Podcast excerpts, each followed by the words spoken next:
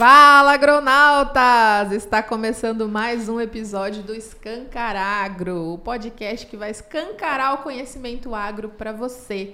E hoje, um episódio muito especial, que eu estou aqui com a minha, além de convidada de hoje, a minha querida amiga pessoal, né, Angela Gorgen. Tudo bem, Angela? Tudo ótimo, tudo bem. Muito obrigada pelo convite. É um prazer receber você aqui. E o Rinaldo também. Tudo bom, Rinaldo? Tudo bem, tudo ótimo. Obrigado, Ângela. Eu sei que esse episódio aqui vai rodar o Brasil. Vai mesmo. Vai, porque a Ângela é uma das poucas pessoas assim, que tem um histórico, não só profissional, mas de vida incrível, que a gente vai tentar contar um pouquinho aqui para vocês, mas uma pessoa muito rica, né, de experiências, de... que ela mesma vai, não vou adiantar aqui, né?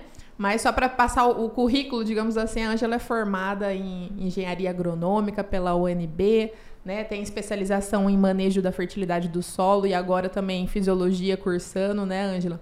Tem uma longa carreira, começando na parte comercial, na área de nutrição. Já foi eleita a melhor vendedora, né, a melhor comercial do mundo, nível Brasil, no grupo Rolier.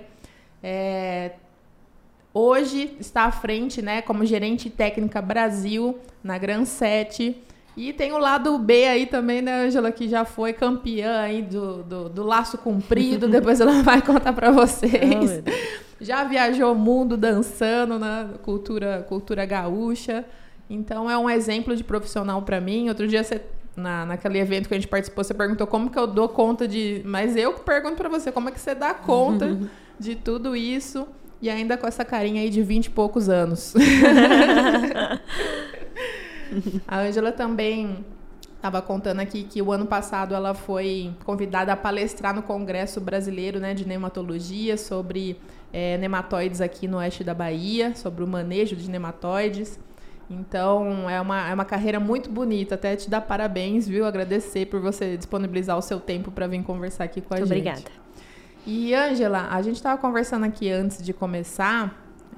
Você é a cara da pessoa do agro, né? Porque você nasceu e já foi morar em fazenda, né? Desde de nenezinha, morando em fazenda, vivendo o agro mesmo.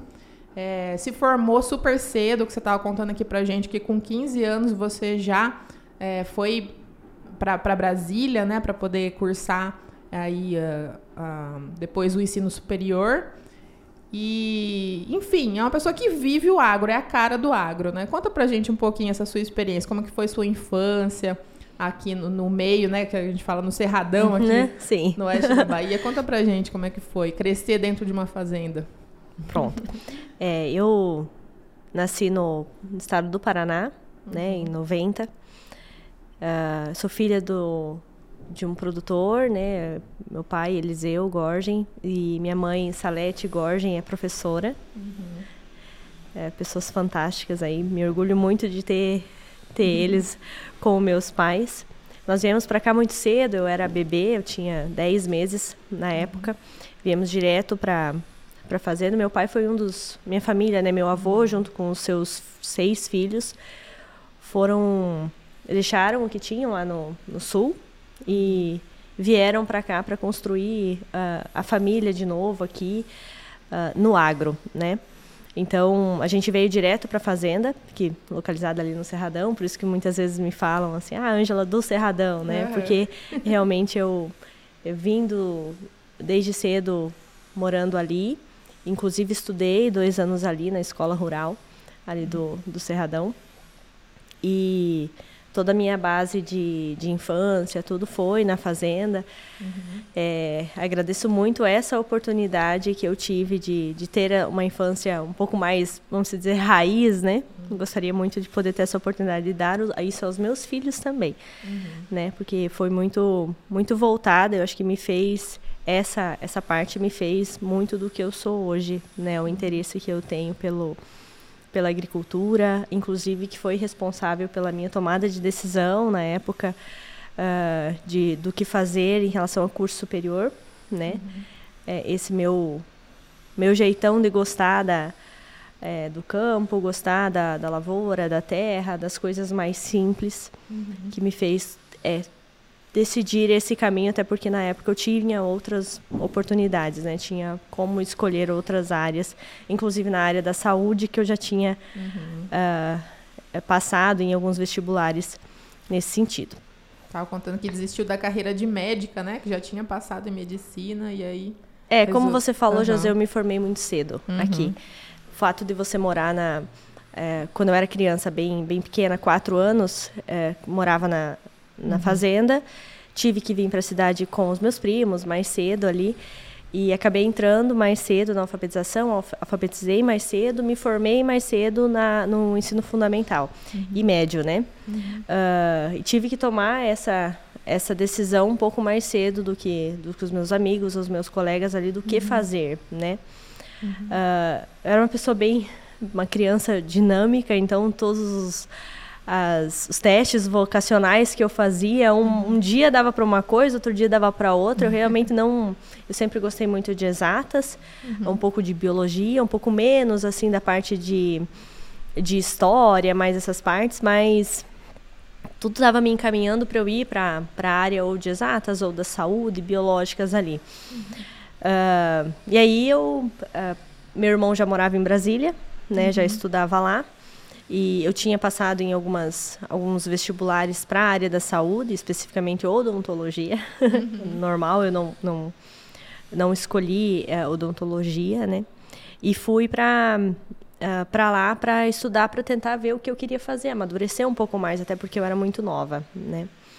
E aí, meu pai sempre muito incentivador ao estudo, ele sempre falou que... Meu pai e minha mãe sempre... frisaram muito que o legado que eles gostariam de deixar para mim e para o meu irmão era o estudo, a oportunidade de aprender, de que eles trabalhassem para que eu e o meu irmão tivessem realmente oportunidades de estudar mais e para a gente tomar as nossas próprias escolhas, mais do que eles decidir para a gente ou entregar as coisas mais prontas, até porque sempre foi com muita dificuldade, né? O melhor legado lá de casa, Aí ele falou, minha filha, estuda para o mais difícil e a hora que você estiver preparada, que você se decidir, você vai estar preparada para enfrentar alguma coisa que talvez seja mais simples aí para os vestibulares aqui no Brasil, né? Então, comecei a fazer cursinho para medicina, passei em alguns vestibulares para medicina também, mas também optei por não fazer. Acho que foi uma decisão boa, eu não me vejo como hoje, né? Depois de 10 anos aí, não me veria exercendo, né? E no meio do caminho, aí... pensei em desistir até de voltar para a roça, que era que a gente, como muitos amigos estavam tomando essa decisão, né? O pessoal da minha geração, muitos sucessores aí não chegaram a formar, né? Continuaram a atividade, né? Dentro da fazenda.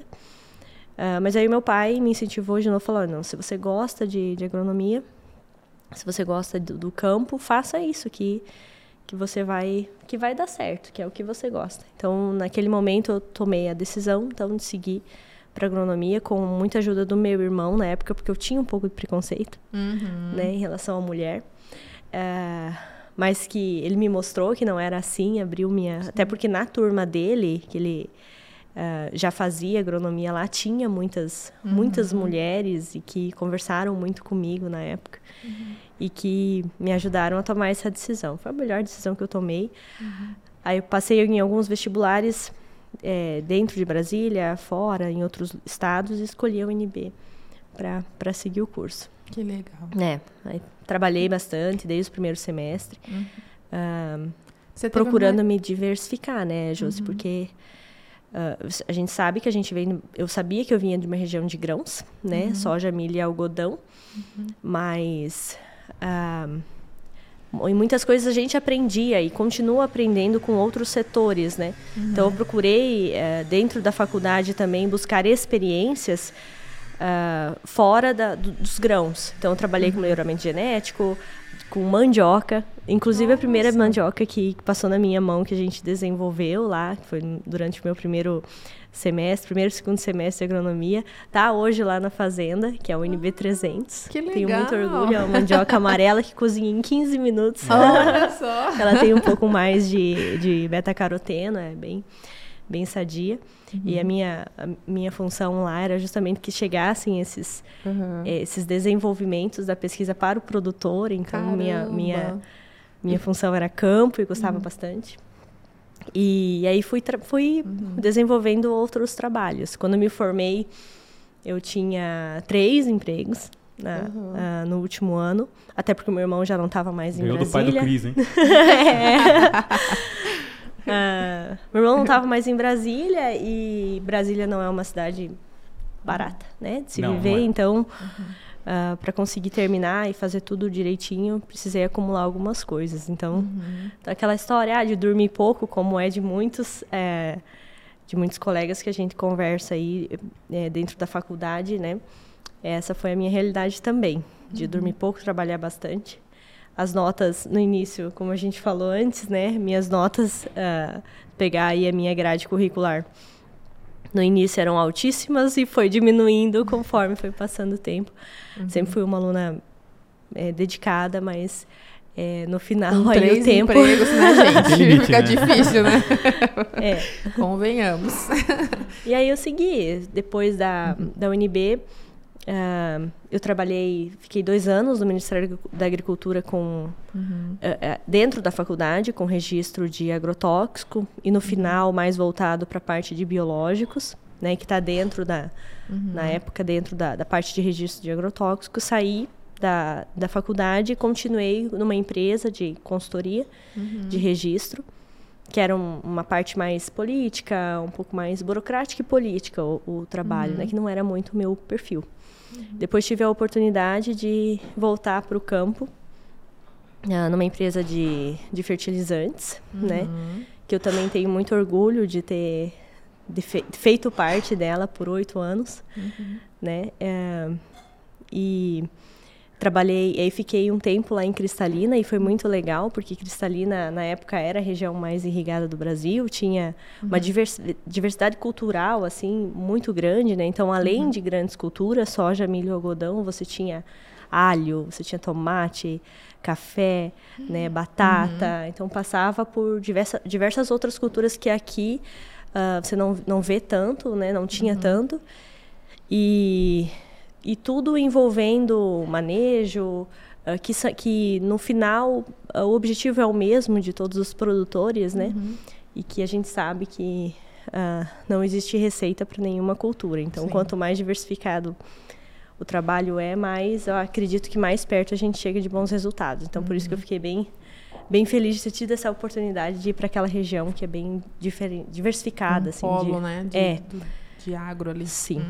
Depois eu retornei para cá pela empresa ainda, pela Timac, e continuei meu trabalho aqui. E há 2 anos atrás aceitei o desafio aí de compor a gerência técnica comercial da Gran7 Brasil, né? Um desafio para mim muito importante, uma empresa mente aberta e que está desenvolvendo muita tecnologia e posicionamento voltado para resultados, né? Que é o meu principal objetivo aí na minha carreira. E hoje a Ângela está em todos os estados, né? A gente fala...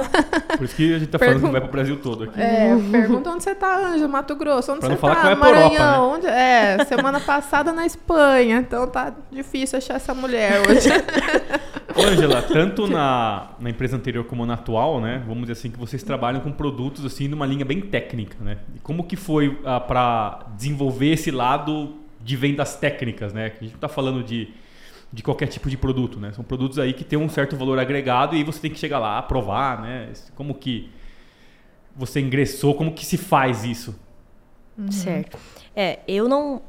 Até quando eu entrei na Timac, para mim, já de cara foi um grande desafio a sair da área de campo, de dentro de fazenda, de uma infância dentro de fazenda, para uma formação diversificada que não envolveu o campo, muito campo, né? E já ir direto para a área comercial. Isso aí foi, nossa, naquele momento, meu Deus, será que eu serei uma boa comercial, né?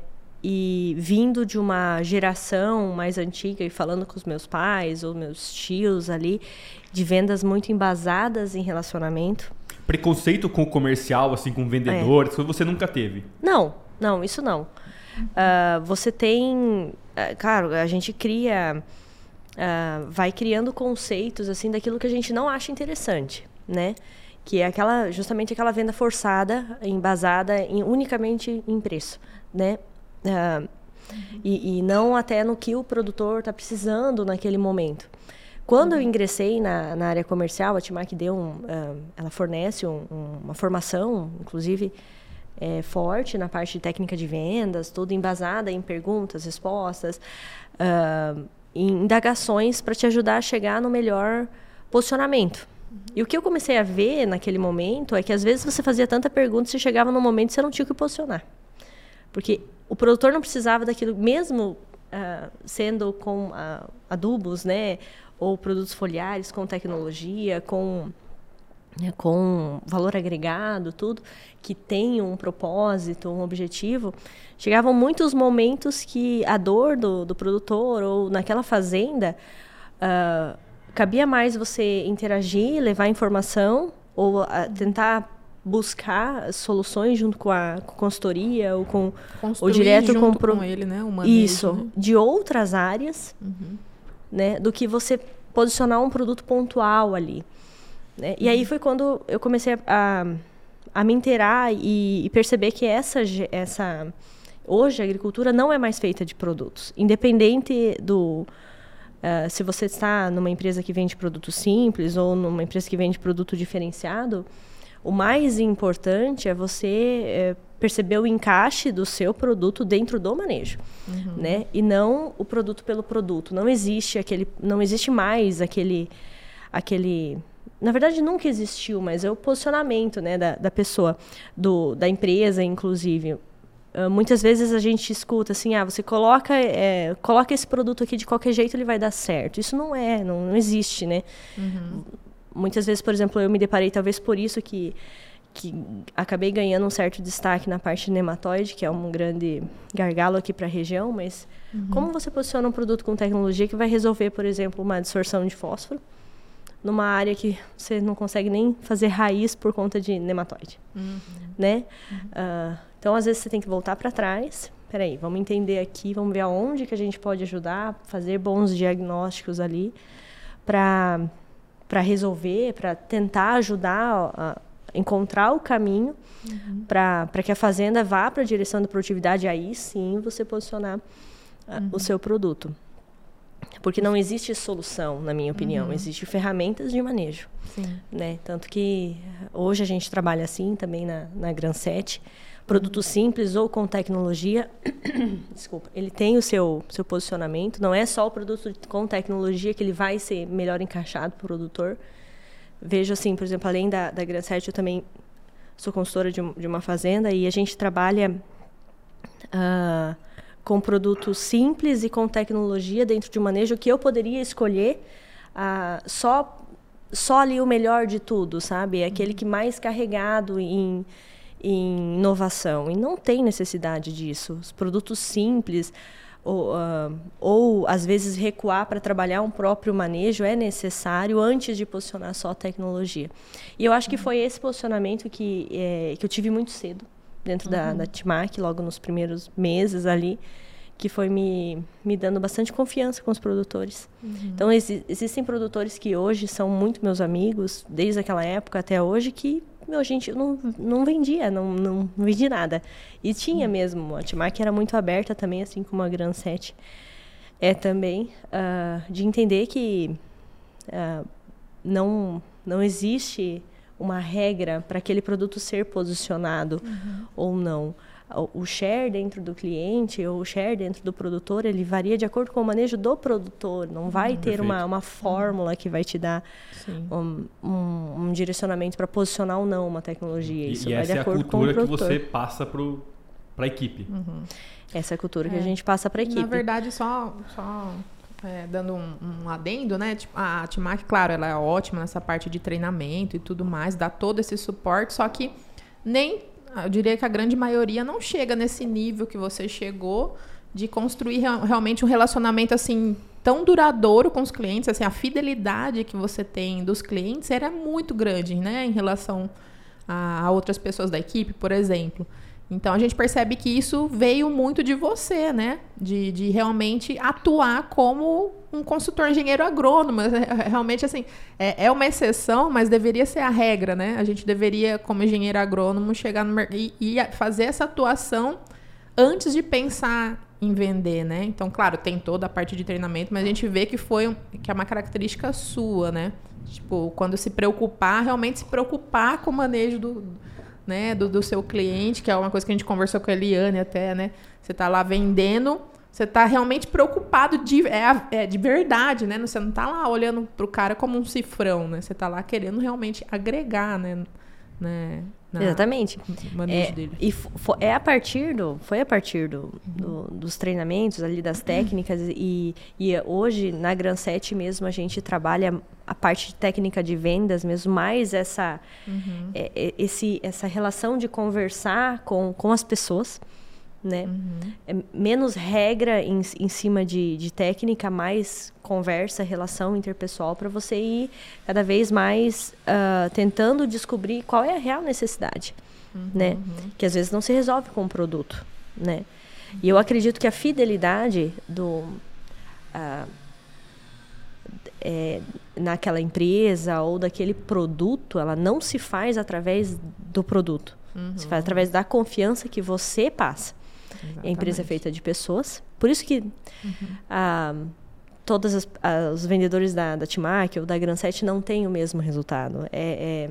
Não, porque cada pessoa tem um comportamento, né? E é o comportamento que você passa, a relação de confiança que você passa para o produtor, que vai direcionar essa fidelidade. Cada vez está existindo menos fidelidade em produto. Exatamente. E mais fidelidade em relação às pessoas, né? Porque nossa geração, ela é um pouco mais difícil para se criar confiança, né? Por que você acredita nisso? Né? Filosofando um pouco. Filosofando, a gente vê muito isso até na nova formação, quando você faz recrutamentos também de agrônomos. Existe um comodismo de achar que as coisas, de pensamentos formados, achar que as coisas são feitas por uma linha reta, né?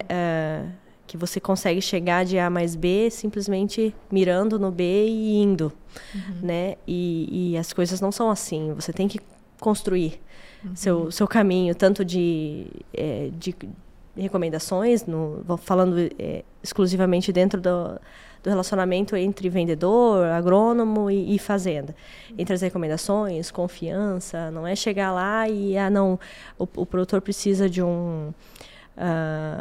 vamos dizer, de uma glicina betaína para resolver uma questão de estresse, eu vou posicionar minha glicina betaína, beleza, ele vai comprar, pronto, tem um cliente fiel. Não significa.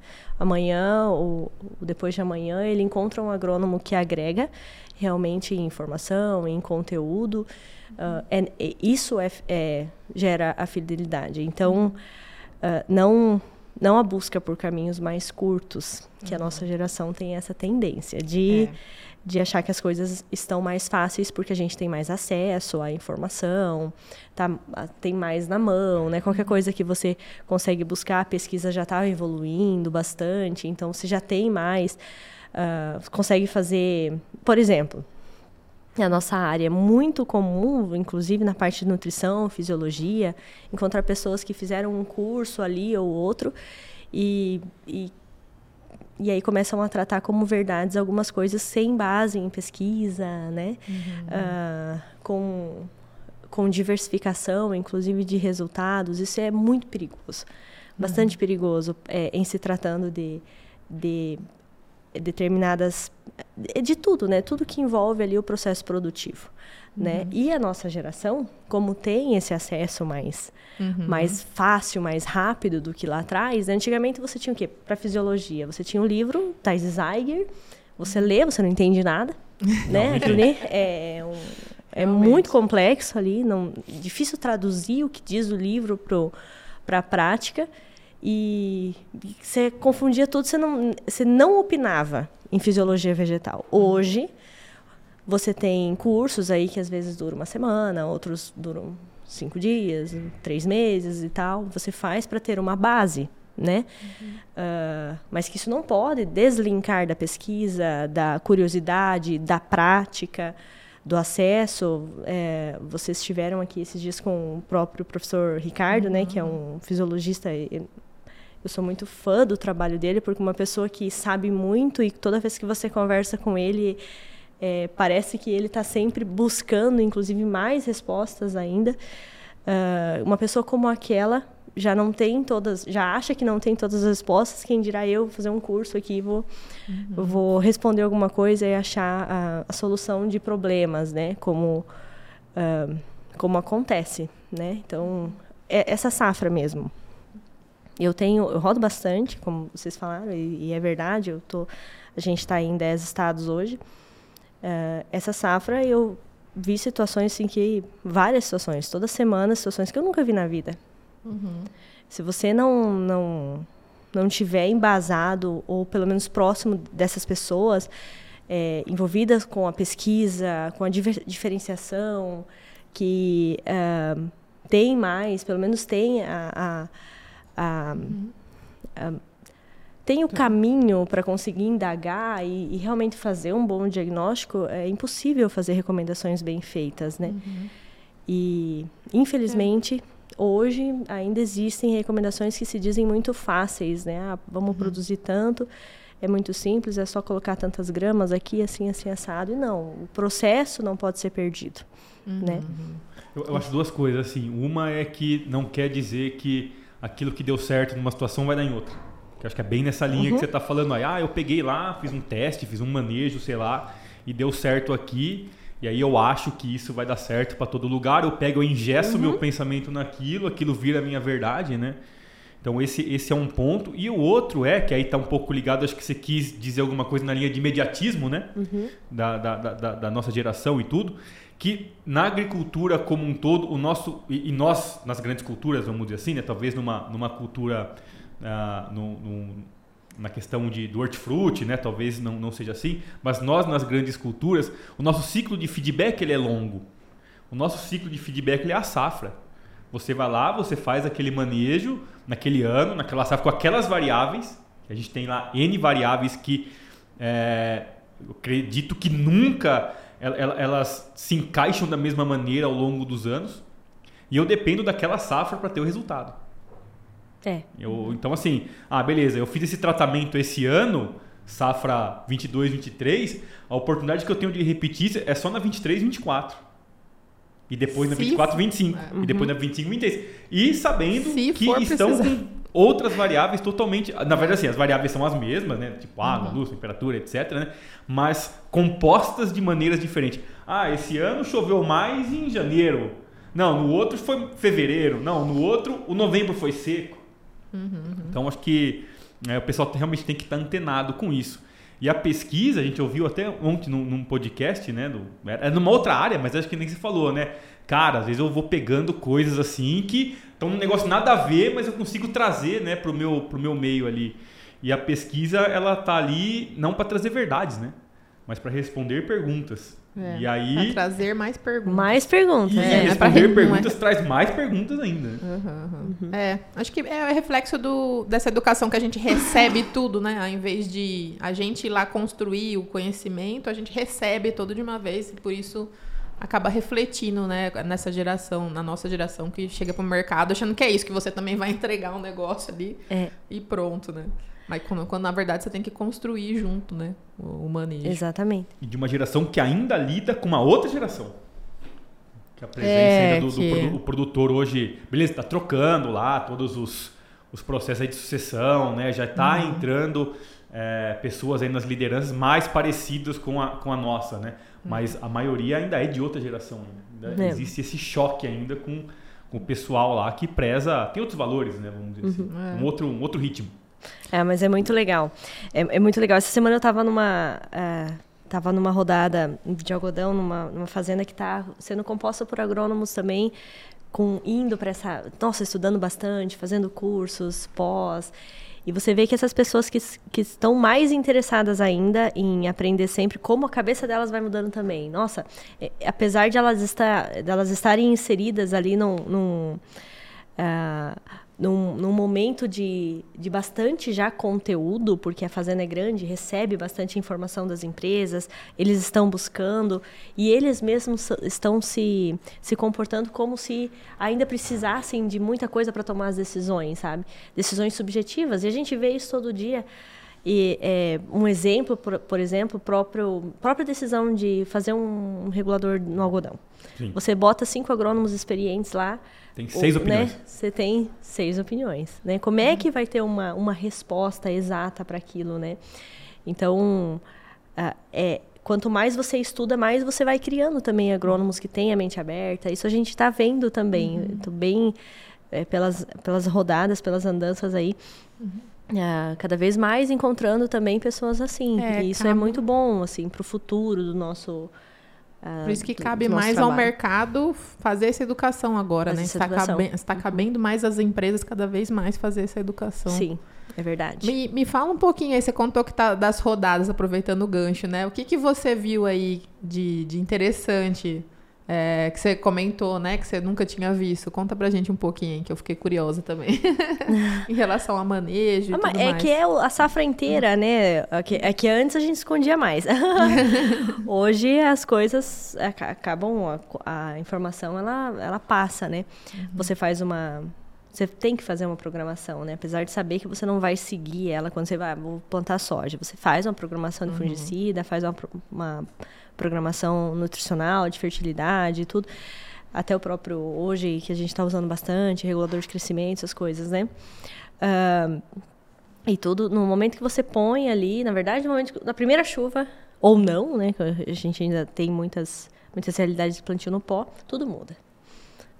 Todo dia está mudando e acontecendo coisas que você precisa tomar decisões, né? Às vezes, algumas coisas que você não controla e outras coisas que acontecem que a gente erra, né? Uma aplicação, uma deriva, né? Uma introdução sem querer de um patógeno ali na área, que não era para acontecer, mas acontece, né? Então... você estar preparado para pelo menos conseguir achar as respostas, ou pelo menos o caminho da resposta, ou encontrar uma forma de diagnosticar para você ir pro mais próximo do que seja uma boa recomendação, é muito importante. Esse ano, por exemplo, nós tivemos situações aí de muita fito, né?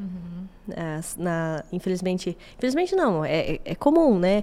Aplicações de herbicidas aí com camada muito úmida no ar, né? Que você tá tentando fazer uma coisa boa ali, mas sem querer não observa isso e acaba machucando a lavoura do vizinho. Muitas vezes isso acontece de forma seletiva e para algum ingrediente ativo que aquela lavoura não poderia receber, né? Acontece às vezes num tanque, é muito comum, tanto que a gente estava procurando essas informações porque a gente lida com preparação de calda aí o tempo todo, né? Mas tem um dado aqui no Brasil de 70% das aplicações aí foliares que envolve produtos químicos defensivos, junto com nutrição, com agentes de calda, e ela é perdida ou de alguma forma feita errada. Isso é um dado muito preocupante até, porque ainda mais para nós, que muitas vezes a gente está tendo que preparar calda com mais de 12, 15 produtos no mesmo tanque, e às vezes cometendo sem querer, né, algumas falhas. E como sair disso, como evitar, como tentar melhorar. Nunca vai ter uma resposta exata, mas pelo menos a indagação ali de tá tentando sempre acertar, né? Tem uma frase que, assistindo um filme de comédia, mas eu gosto muito, que é: você nunca tá errado quando você tá tentando fazer a coisa certa, né? Então, acho que começa por aí, né? Mas aí, respondendo a tua pergunta, esse ano foi o ano das derivas, o ano do sem querer, os erros de tanque, né? De aplicar produto seletivo aí na lavoura, matando, né? O erro de DFCs entrando mais cedo por introdução de doença que a gente não sabia, acabou indo, né, pelo on-farm, por exemplo, né, coisa que a gente não tem intenção, mas que acontece, né, e como sair, como voltar com o potencial produtivo, até mesmo, nossa, mas é que são tantas situações, né, que... Fica difícil até de lembrar especificamente. Exatamente. Né? Mas é o uso, por exemplo, do próprio regulador de crescimento na soja, né? Uhum. Que é uma coisa que tá evoluindo muito. Não existe uma regra para isso. Uhum. Quanto mais você vai na tentativa de tentar travar da regra, mais passível ao erro está. Uhum. Né? Porque é uma coisa subjetiva e é passível de erro, né? Na verdade, na minha cabeça, assim, quanto mais a gente sabe que pode errar naquele momento, mais criterioso você fica na recomendação. Acho que isso tem dado certo. Com certeza. Ô, Angela, conta um pouquinho em relação a voltando um pouquinho da venda técnica, né? Conta pra gente como que é o processo que você pensa, assim, o processo ideal de começar a construir junto com o cliente esse manejo do solo. Então, vamos supor, quando você chega a primeira vez numa propriedade, né? O que você procura saber de informações? Como que você procura conduzir para que você consiga, de fato, ser um agente ali que ajude a tomar decisão dentro de uma propriedade? Uhum. Uhum. Acho que dessa forma aqui. Conversando. Né? E aí que... a gente se depara com outra questão, né? Uhum. Que é o tempo, né? Uhum. Cada vez mais a gente está com menos tempo de poder conversar e realmente investigar se a gente pode ajudar melhor.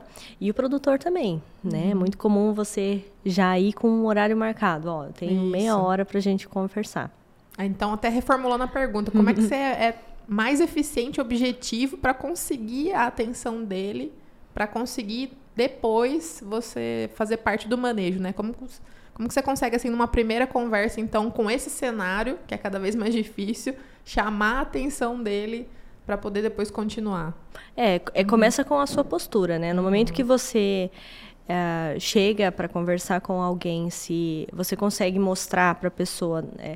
que você está ali realmente para conversar, para ver o que pode ser feito de uma melhor forma, e às vezes não é o seu que vai ajudar, né? Acho que você consegue realmente trazer essas respostas, ou realmente o que está doendo, o ponto ali de melhoria para aquele produtor, né? Começa por aí. Toda vez que você chega numa fazenda já falando, eu vim aqui para te vender ou para... Você está cotando isso, quero participar da cotação, pronto. O produtor sabe que você está ali limitado àquele produto, àquele tema, né? Uhum. Mas se você chega já com o argumento, estou aqui para ver se de alguma forma eu posso te ajudar, seja com produto ou informação, né? Acho que a conversa ela se abre de outra forma, né? E aí, no decorrer do...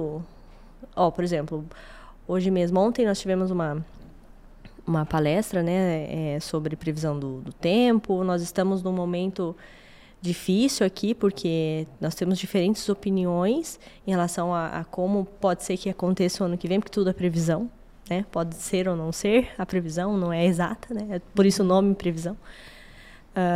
E aí já começa por aí. Como me preparar hoje, distante de uma certeza, de uma proximidade de certeza de como vai ser o ano que vem, né? Se eu terei mais... Realmente, não terei tanto veranico, ou vai ser veranicos mais pontuais.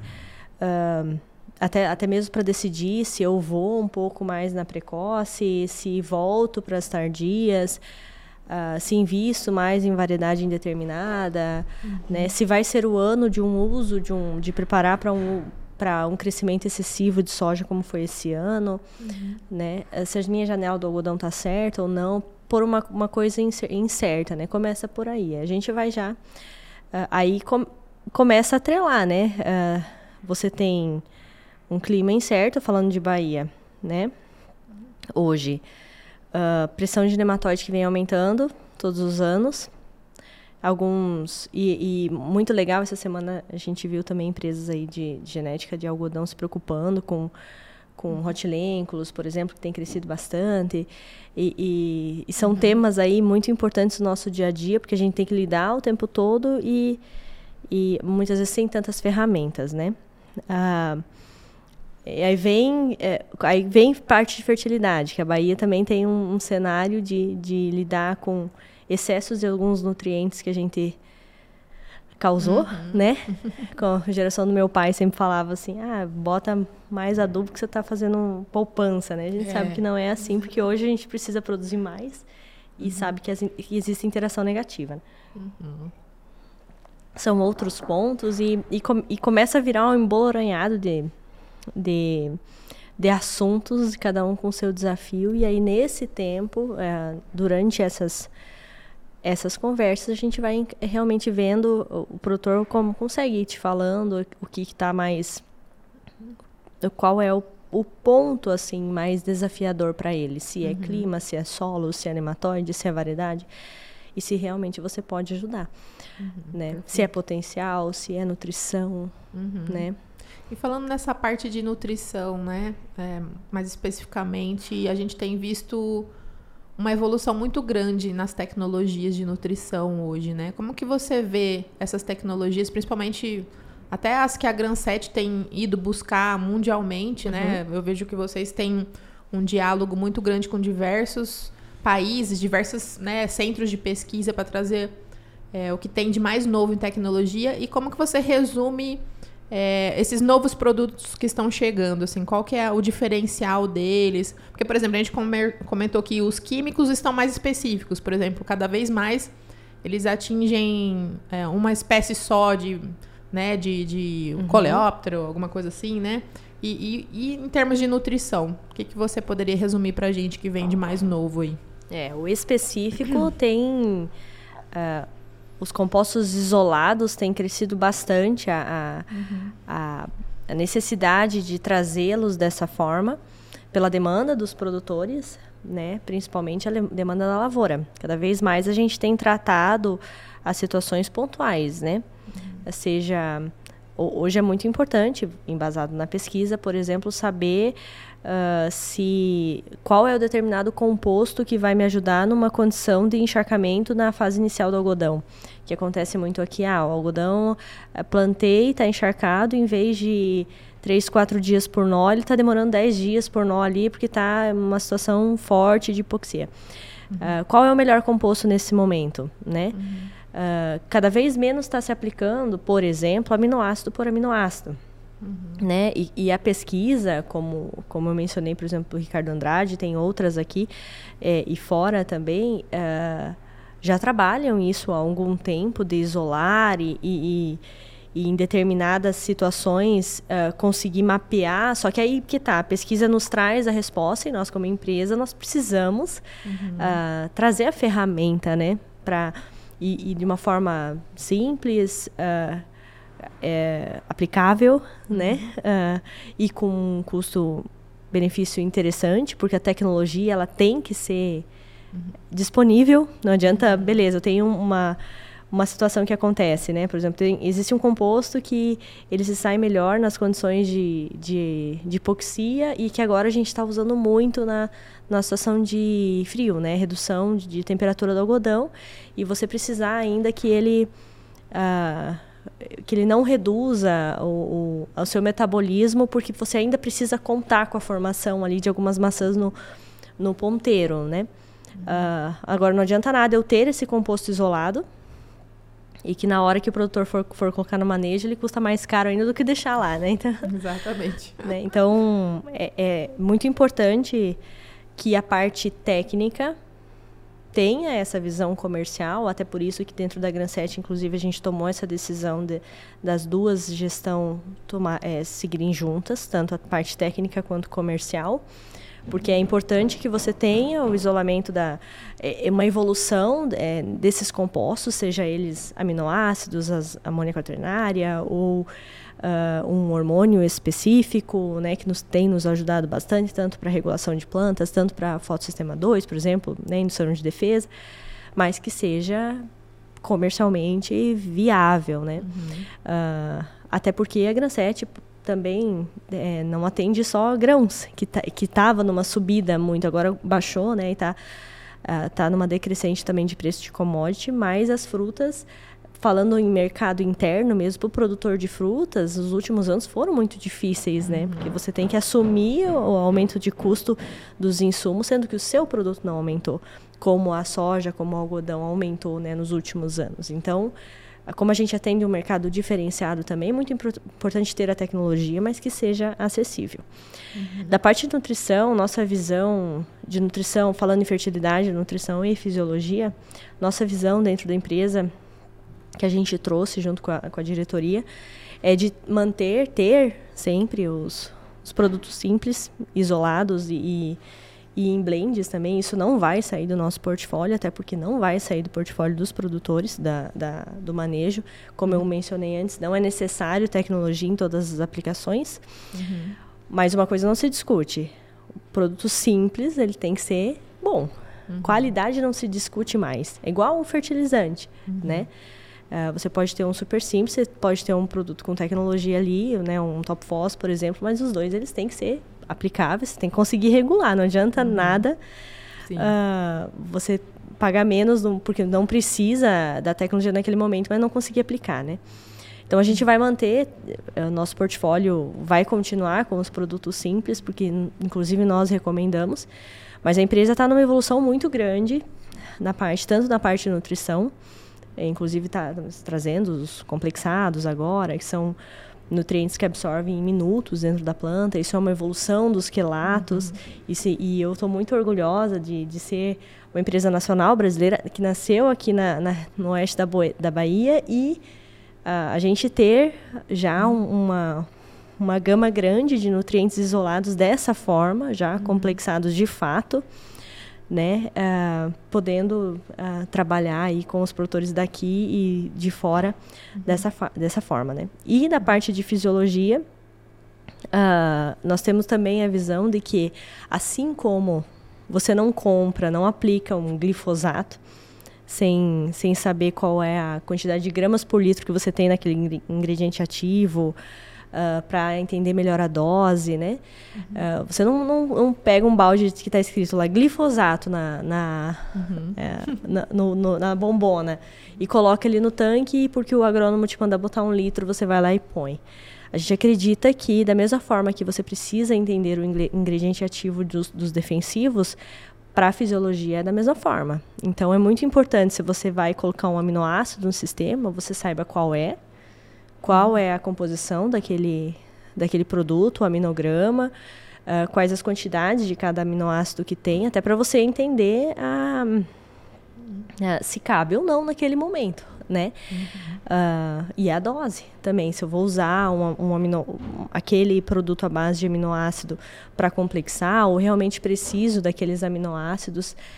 E se eu aumentar a dose, o que vai acontecer, né, pelo comportamento de cada aminoácido ali dentro do sistema. Ou até mesmo se, quando você aplica aquele produto, ele não se transforma em outros aminoácidos que são importantes, né, e não fechar a cabeça, né, para essa questão de aminoácido. Não, lá atrás, né, já se falava que aminoácido era tipo água de batata. E no futuro, conforme foi evoluindo, sei que o aminoácido é importante para o meu manejo, vou colocar. E hoje, nós já vivemos o presente, e isso vai acelerar muito daqui para frente também, que aminoácido não deve ser tratado como aminoácido simples. Ele tem que,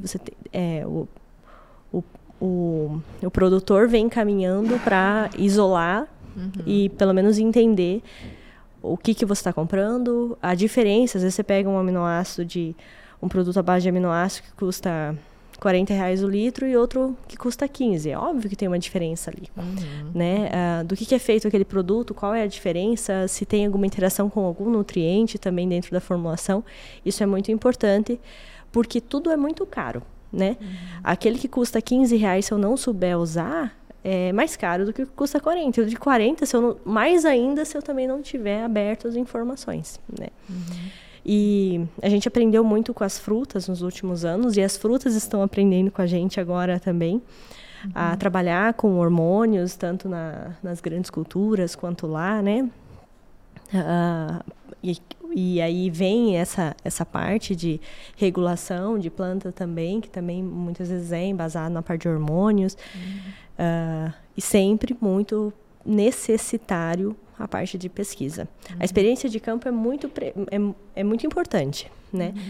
Mas a empresa que não está fundamentada na pesquisa e na diversificação da pesquisa, quando se fala em fisiologia, tanto esses compostos isolados ou hormônios, é a curto prazo, trabalho a curto prazo. Né? Nós temos hoje, a empresa, a Gran7 não tem pesquisa própria, a gente diz assim, um centro nosso, um campo nosso de avaliação. Nós tomamos essa decisão justamente para tentar trazer uma variabilidade maior nos resultados. Então, hoje nós temos 15 empresas de pesquisas parceiras, dentro, fora da Bahia, em tudo, está espalhado no Brasil, até em estados que a gente nem está ainda, como Mato Grosso do Sul. Né? Justamente para... E toda vez que você investe na pesquisa, você tem o pesquisador ali também te ajudando a montar posicionamentos. E é muito legal porque a gente descobre posicionamentos que a gente sabe que tem na teoria ali, que na prática ainda não aconteceu, numa situação de faixão, como a gente precisa fazer e faz também, mas que a pesquisa daí revela, mostra, uma determinada pesquisa consegue te mostrar, olha, aconteceu aqui e olha que legal, um novo posicionamento. Daí você repete, consegue simular e ver e retorna que realmente aquele composto pode te ajudar também em outra forma.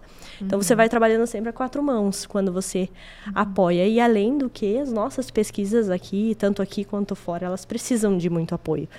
Né? Mais uma vez, as empresas também têm que tomar a frente da parte de pesquisa, muitas vezes, né? Por conta do Brasil também ser um pouco deficitário, as empresas também precisam dessa parte, né? Estar desenvolvendo essa parte para estarem atuais também, né? Como exatamente. Tá. Eu tenho bastante orgulho em dizer, assim, que e tenho a felicidade de ter gestores também, os donos da Gran7 não travar a pesquisa, né? E foi uma das coisas que a gente conversou no início. Existem empresas que têm valores fixos, né? Ah, eu só posso gastar esse ano tantos mil aqui para pesquisa. E a gente não. Tanto que sempre tem um orçamento, a gente acaba estourando sempre, porque surgem novas ideias, surgem novos compostos, os produtores têm a confiança de nos pedir, eu preciso sair dessa situação aqui, e esse composto ainda não foi formulado, vamos lá. E isso são coisas diferentes que você precisa acompanhar e desenvolver, né? E eu tenho acompanhado, né, vocês e visto que resultados incríveis, assim, né? Na soja, a gente tem visto resultados de mais de 8 sacos, né? No algodão, 19 arrobas a mais, né? Com manejo adequado. Você falou tudo, manejo. Não é o produto. Exatamente. Às vezes, sim, o resultado foi embasado em um produto. Mas não é... É o produto naquele sistema... que naquela situação que entregou o resultado. Adequadamente recomendado, né? Em termos de frutas, o que você tem visto, assim, de incremento? Já saiu, né, algum resultado, assim? Ou sim. Ainda tá em processo? A gente tem muita coisa no forno para fruta. Sim. Muitas coisas que não são comerciais ainda, né? Até quais frutas? Falando em uva exportação... Manga exportação tem alguns desafios aí, principalmente na parte de coloração também, né? São culturas que já tem muita pesquisa e que é o que eu acho mais fantástico. Parece que quanto mais pesquisa tem naquele segmento, mais eles pedem mais e surgem mais necessidades ainda, né? Eu acredito que isso está acontecendo, está começando a acontecer também com o próprio grãos. Setor, né? Tá começando agora de frutas para exportação, digamos assim, né? Se a gente for pegar na escala de tempo, o próprio sistema ali de frutas para exportação no Brasil está amadurecendo agora também, né? Eu imagino que o ânimo do cara também de querer mais coisa é porque o que está sendo feito está dando resultado. Exato. Então ele começa, então ir aqui, ir ali. Isso mesmo vai alimentando, né, essa demanda. Apesar de nossa produção de frutas e exportação no Brasil está concentrada em regiões que tem um pouco mais de controle hídrico, né? Porque a grande maioria da gestão hídrica ali é feita, provocado, né, por por irrigação mesmo, nunca se sabe. Você está também numa indústria céu aberto, né? Tem que... E nessas regiões é mais complicado ainda, que é o contrário, né? Chover atrapalha o teu sistema. Teoricamente você põe a água, né? Mas você não segura quando ela está vindo ali. Né? E às vezes é de uma hora para outra, né? Então, requer muito estudo para não perder a produção e às vezes até o risco é de perder tudo, né? Uhum. Numa cultura de alto valor, né, que é muito mais... E que o visual tem uma importância muito grande. E que o visual tem uma importância muito grande. Mas tudo, na verdade, né? Você coloca... Falando em sabor, né? Cada país ali que eles vendem, os contratos, eles já... O produtor já sabe se ele precisa entregar um negócio mais doce, mais duro, com a casca de um jeito. Então, não vem para os Estados Unidos, já é diferente, a mesma manga, tá ali, a uva também. Pela cultura do consumo daquele lugar, né?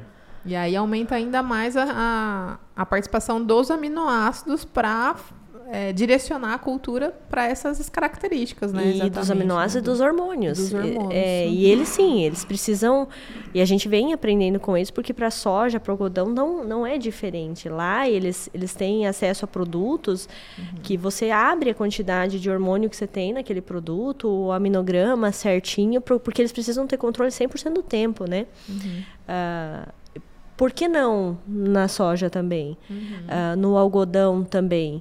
Porque com certeza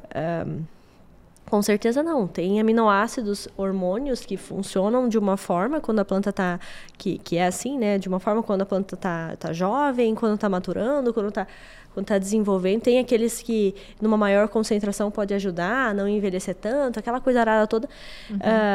Como é que você vai fazer um manejo de hormônio numa planta que você não sabe a quantidade que tem? Então, a gente está aprendendo isso com o pessoal de frutas e precisa entregar dessa forma, tanto a parte de hormônio, precursor, aminoácido, para o pessoal de grãos. Embasado na pesquisa. E o que, assim, você julga essencial você começar ter para a safra? Porque, vamos dizer assim, eu parto de um planejamento agrícola. Que, teoricamente, boa parte dos produtos eu comprei antes. O que assim, beleza, isso aqui, eu sei que já foi até falado nisso, e esse aqui é o produto que funciona sempre, né? Já entendemos, né, que não é assim, mas o que na maioria dos casos, vamos dizer assim, eu tenho que ter lá no meu portfólio de produtos, né, como produtor para aplicar na lavoura, e se quando eu tenho produtos que trabalham em situações muito específicas, eu tenho tempo de reação. Por exemplo, eu tenho... esse produto aqui, que ele age muito ali no início da emergência da lavoura perante o encharcamento. E se eu não tive o encharcamento? E se eu não tenho o produto e estou passando pelo encharcamento? Eu tenho esse tempo de... Como que funciona essa questão? Acho que a sua pergunta é bem interessante, porque a resposta também é muito simples. Acho que para você conseguir produzir hoje... do jeito que a gente está sendo exigido, que é sempre mais, né? Numa condição de cada vez mais desafios, quanto mais vai passando o tempo, mais praga aparece, mais estresse a gente tem, mais incerteza a gente tem. A primeira coisa que tem que ficar claro dentro tanto para a empresa, quanto para o produtor, quanto para o agrônomo, para o gerente, para o operador, é versatilidade nas decisões. Né? Eu vejo fazendas assim, que estão em níveis super avançados assim, de recomendações, por exemplo, se preparando com um hormônio específico, um produto específico para uma condição de encharcamento. Beleza, eu não sei se vai dar lá na fazenda, mas sempre dá, sempre acontece em algum pedaço da área. Então eu vou ter aqui para 30%, 40% da área esse composto, e se não acontecer... É o mesmo, por exemplo, hoje a gente sabe, é o mesmo composto que vai me ajudar a destravar, ou a uma fito específica, ou a me ajudar, por exemplo, numa situação de um travamento que pode acontecer, ou o próprio frio ali, e eu tenho ali, como eu não sei se eu vou usar, quando eu vou usar, qual é a dose, pode ser que eu use mais e tal, mas vai ter ali. Porque uma coisa que você falou também que é muito importante é a reação da tomada de decisão.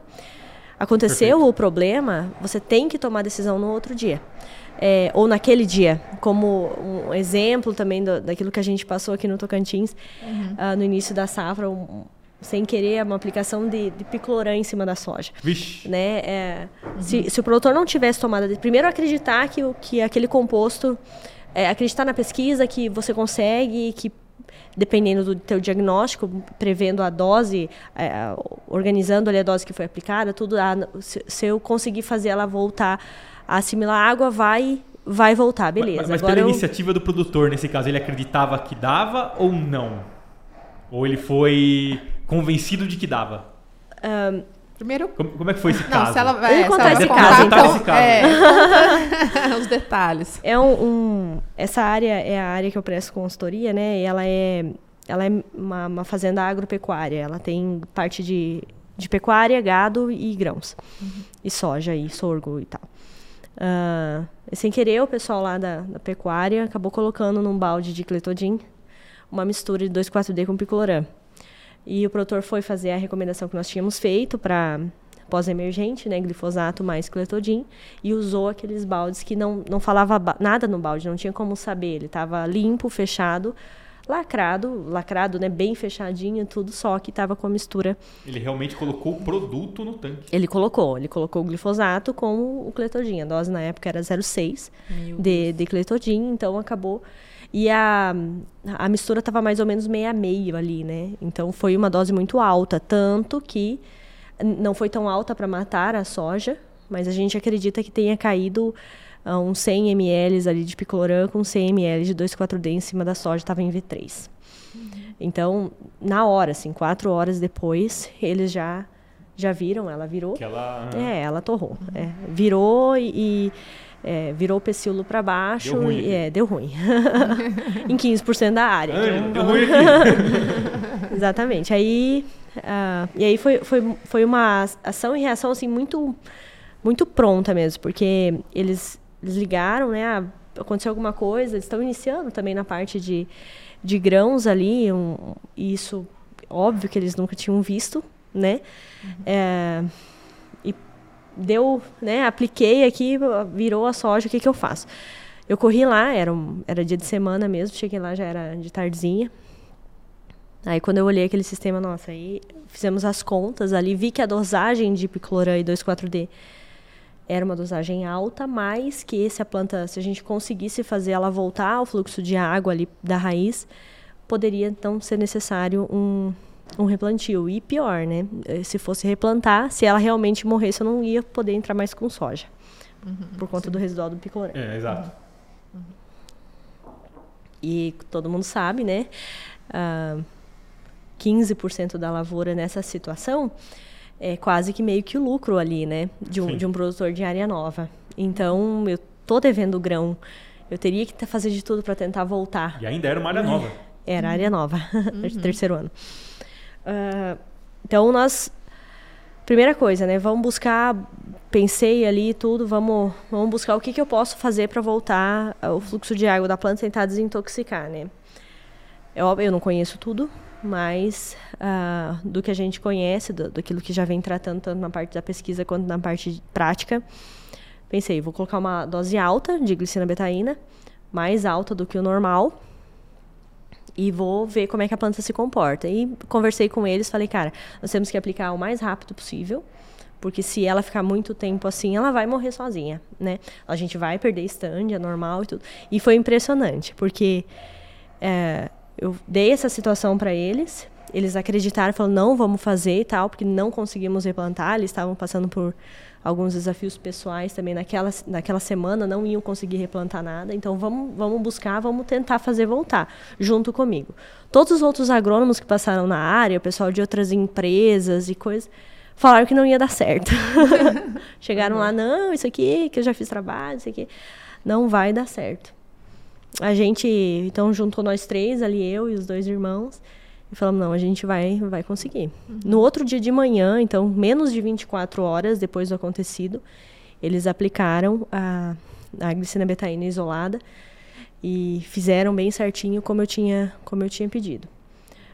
deu umas 40 horas depois, a planta ela virou de volta para cima. Ela ficou toda troncha, mas ela virou. Aí morreu, né? Não morreu. Ela voltou, né? A gente perdeu algumas plantas, mas ela voltou, ela reagiu, vamos dizer. A planta voltou a assimilar a água, abriu o estômago ali, ela voltou.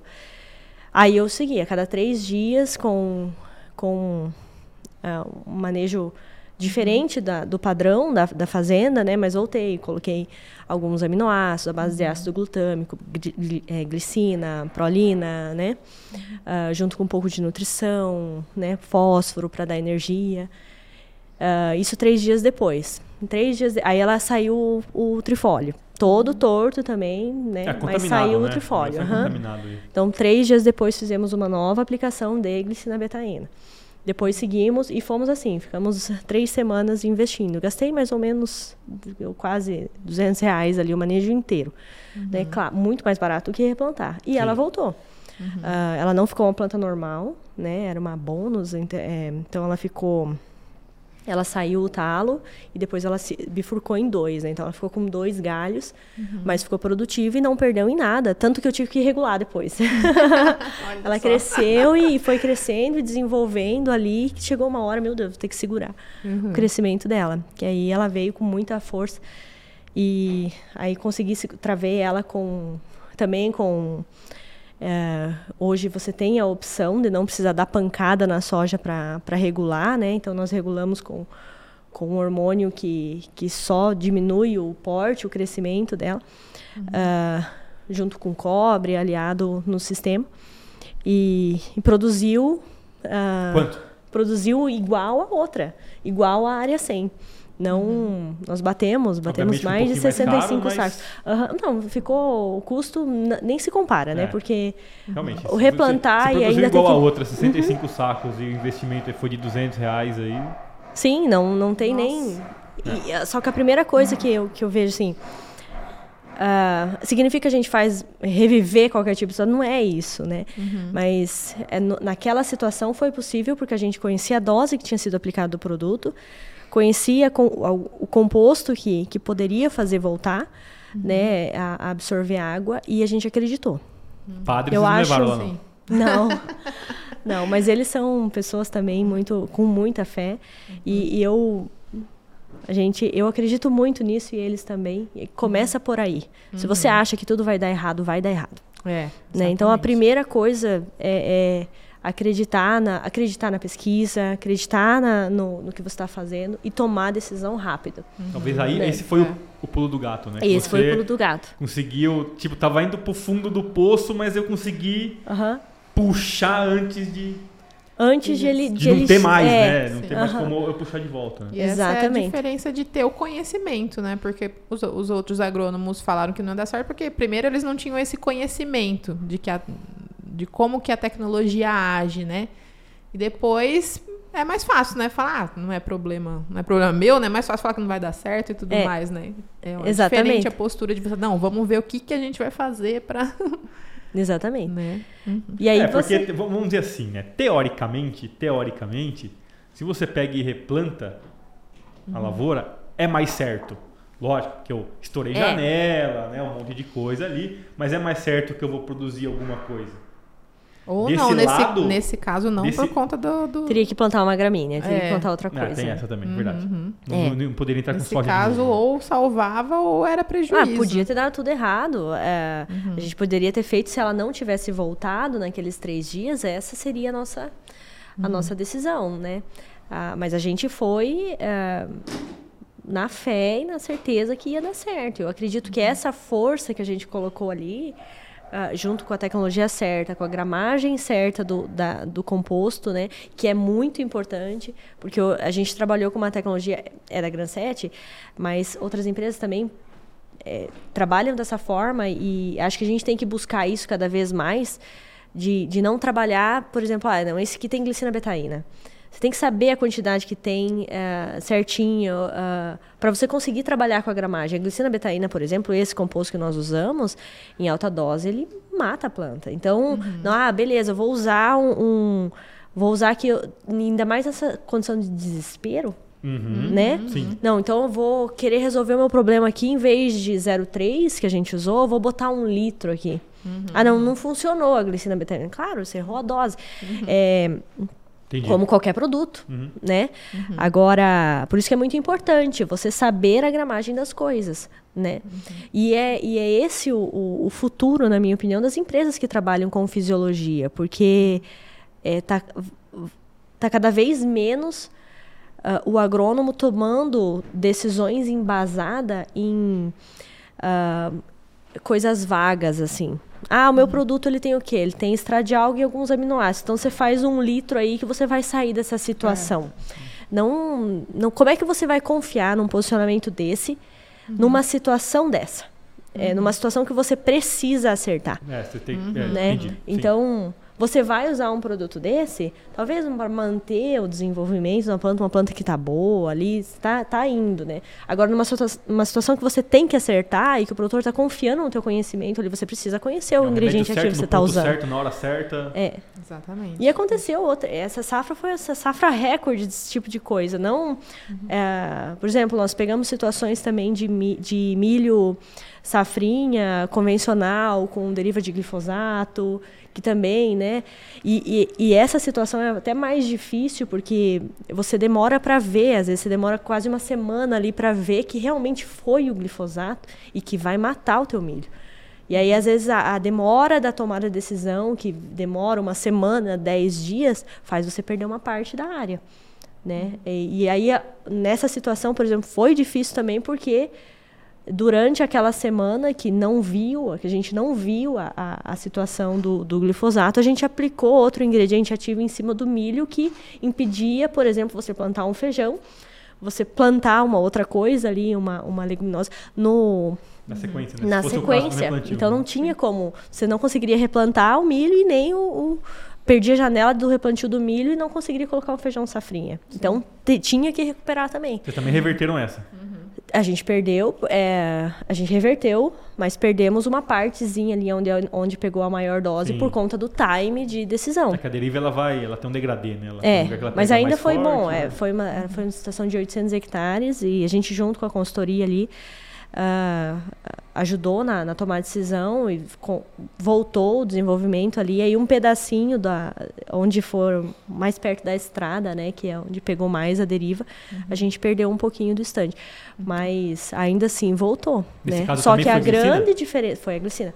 A grande diferença foi a tomada de decisão, o time para a tomada de decisão, né? Então, e aí a gente vai aprendendo. Sim, pegando esse cenário, né, que você falou de a importância do time, de ter o produto ali na hora certa, que nem a pergunta do Rinaldo, e com essa evolução de ter aminoácidos cada vez mais específicos. Dentro dessa gama, você diria que a glicina betaína é o aminoácido que você tem que já considerar como parte do manejo? Tipo assim, já tem que separar uma compra da glicina betaína todo ano, fielmente. Dentre os aminoácidos, você diria que é ela? Eu acho. Eu acho que... E tem algum outro nessa mesma situação ou não? Eu acho que se você está inserido numa região que vai passar por algum tipo de estresse severo, ou seja, se você é produtor. Se você planta. Se você planta. Porque, falando em Brasil, de norte a sul, né, a glicina betaína é um composto muito bom para o melhor que nós temos em relação a frio também. Então, pensando mais muito lá para o sul do país, né? Onde a gente...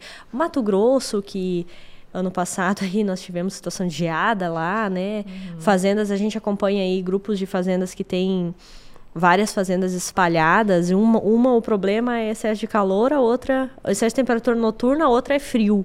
E uma situação de 200 quilômetros ali de distância.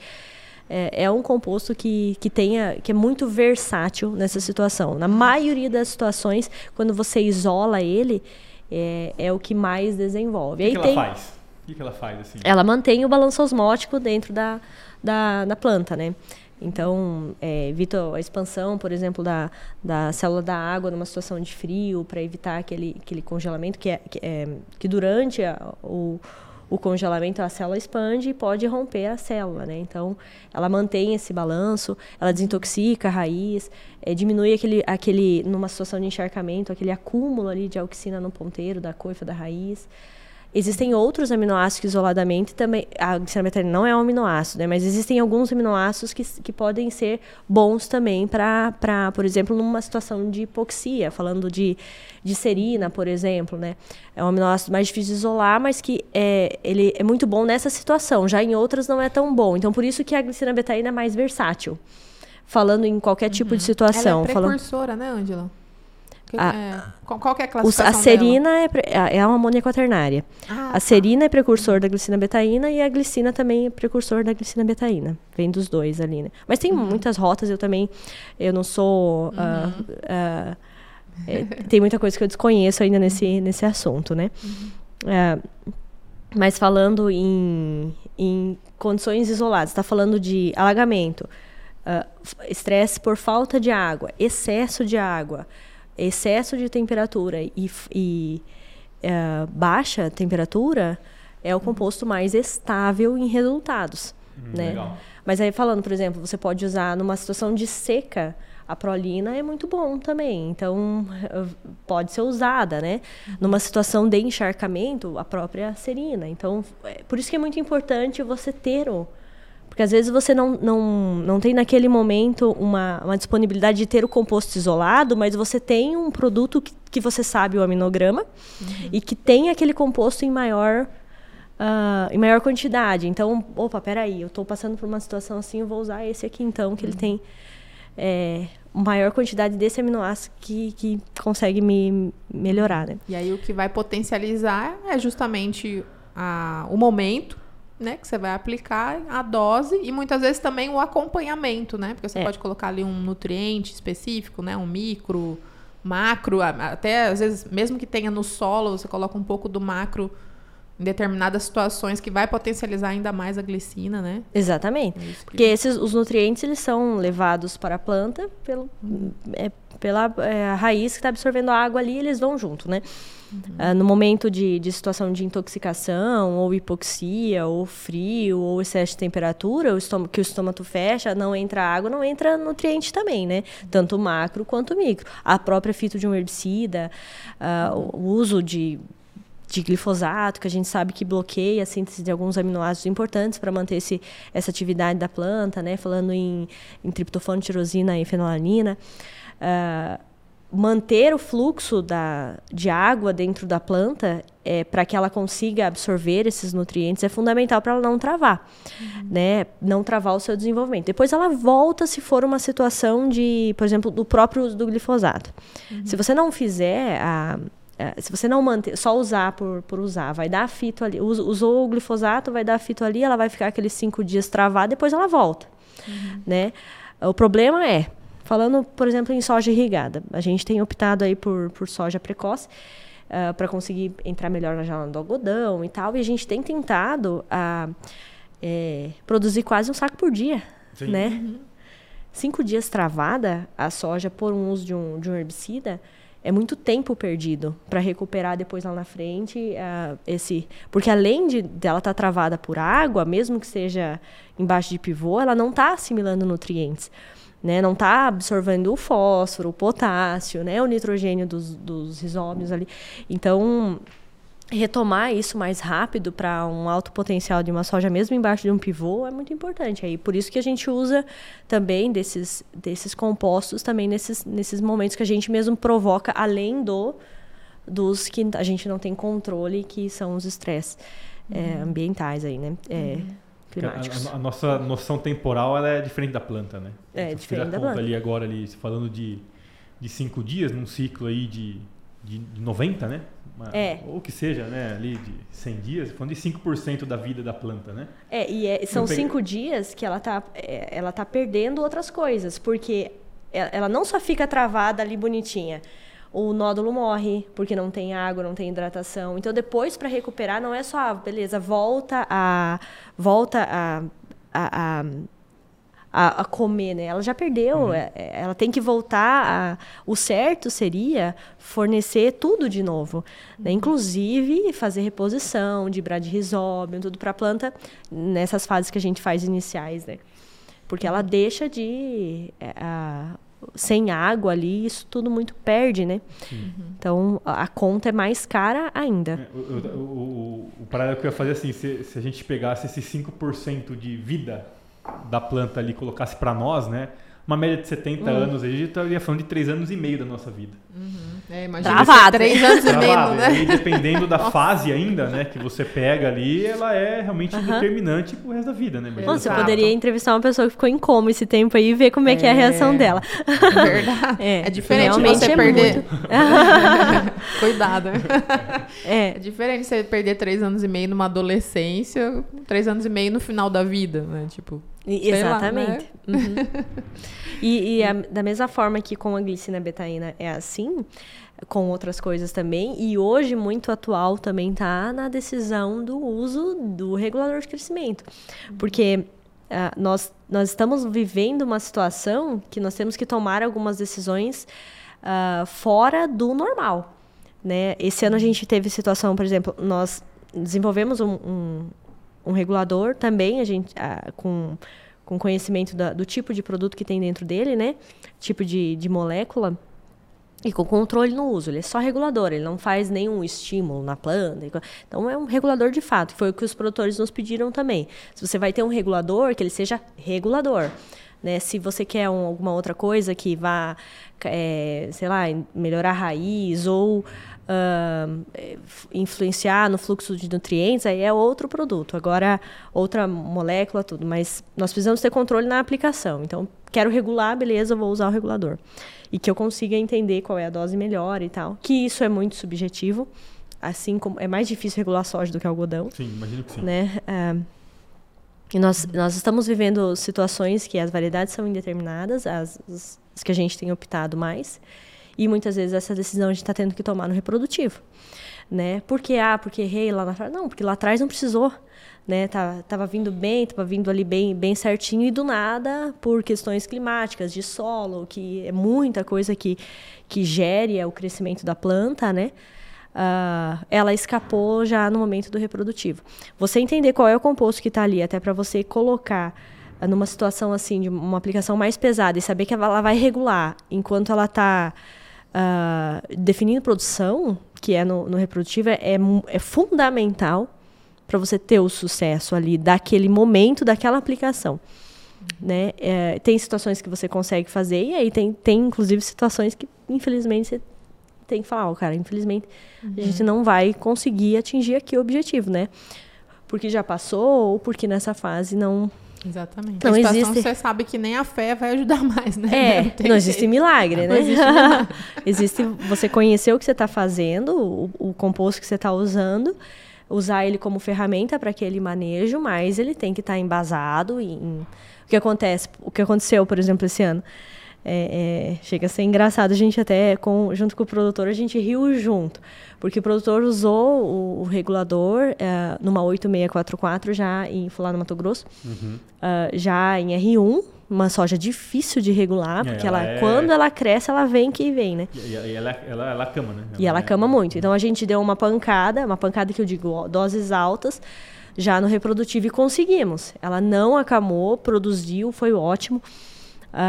E a gente sabe que ela perde muita produtividade também quando deita, né? Tanto que a gente não tem mensuração do quanto que é o prejuízo, né? Se ela deitar. Então, a gente entrou mais tarde e tal, e deu certo. O produtor viu que deu certo, ela nos procurou perguntando se poderia dar certo em gramíneas. E a gente está tendo os resultados de pesquisa que beleza, está respondendo em gramíneas. Só que aí nós tivemos uma situação lá dentro da fazenda, que acabou errando o stand do milho e acabou colocando mais de 10 plantas por metro de milho. Aí não Vai fazer o quê, né? 10 plantas por mês. 10 plantas por mês. É, você consegue regular? Consegue, mas não vai resolver o problema do negócio. Então, nessa situação, infelizmente, não tem o que fazer. Uma coisa é você botar meia planta a mais, uma planta a mais, preciso segurar o porte, mas consigo manter o fluxo de água, e o que rege ali vai ser a quantidade de água e nutrientes. Agora, você levar uma lavoura de milho com... No caso, lá foram 14 plantas, né? Então, aí não tem como. Você tem que voltar para trás, tirar e replantar, infelizmente, né? Uhum. Então, não vai... saber que o produtor regula tanto o produto quanto o composto que está ali, a dose, não te permite fazer esse tipo de loucuragem, né? Uhum.